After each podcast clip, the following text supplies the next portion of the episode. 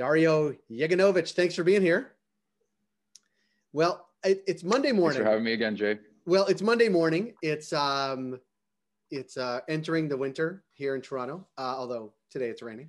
Um, and we always ask folks from CanDelta on Monday mornings uh, a question, uh, many times generated from our audience. This one I couldn't help but laugh when it came in because the phrase PCP was in it, but that's not what they're asking about. Uh, the question is, what is a preventative control plan. That's definitely not the PCP that I thought they were asking about. But what is a preventative control plan?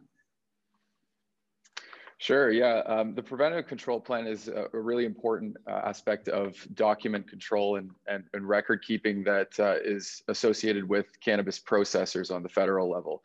Um, these are these are required for any processor who's uh, doing any activities that uh, involve uh, cannabis extracts as well as cannabis edibles.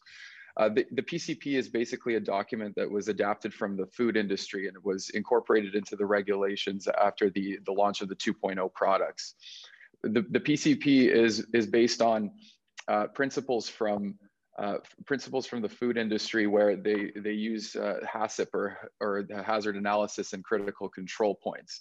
Um, this is a common practice in, in food where it, it, it's an analysis of your entire process and uh, and your procedures in production. And it, it has to do with evaluating and detecting any of the risks that are involved um, with the with the production process and they call these hazards um, so the hazards that are involved are any any chemical biological or physical hazards that can be introduced into the uh, into the product during the production and it's meant to protect the, cons- the end consumer um, so uh, an example of that could be um, if there's a, a step in your production process that could potentially introduce uh, some kind of microbiological contaminants into your process. So that's something that the preventative control plan would identify and would also propose uh, control measures in order to mitigate that risk. And so this is this is something that was again adopted from food and the reason why they have this in food is because food doesn't necessarily have all of the um, particular testing requirements. You don't have to test every uh, food uh, from a third party lab uh, before releasing it for sale to the consumer market. So if you imagine if you're making something like uh, pre-made uh, frozen chicken breasts, for instance, uh, it's very important to identify certain steps that are going to mitigate the risk of introducing salmonella to the to the consumer. And so important factors are, are things like time spent in the oven and you know temperature um, so those are just an example of how it was how it was used in, in food. And so they brought that over during the uh, the 2.0 products introduction, uh, and and basically for the reason of uh, making sure that when you're producing edibles, which are effectively a, a type of food, um, that you have all these control measures in place and that you've identified hazards in order to you know prevent any kind of introduction of these hazards into your into your cannabis products which could inevitably impact the the end consumer and so the important thing to remember is that you know every processor, when they now every processor that applies for a cannabis license, they do sign an attestation uh, as part of their application process, which um, effectively uh, attests that any activities that they conduct with extracts or edibles moving forward um, will be controlled by a, a preventative control plan. And so it's very important that before you start those kind of activities that you have one in place that's activated and you know ready to mitigate these hazards.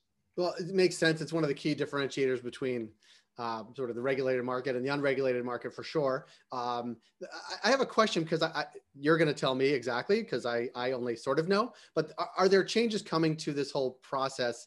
And I think it's like March 2021, like the transitional changes to this process. And how will that affect? I keep laughing when I say the PCP, but how will that affect PCP?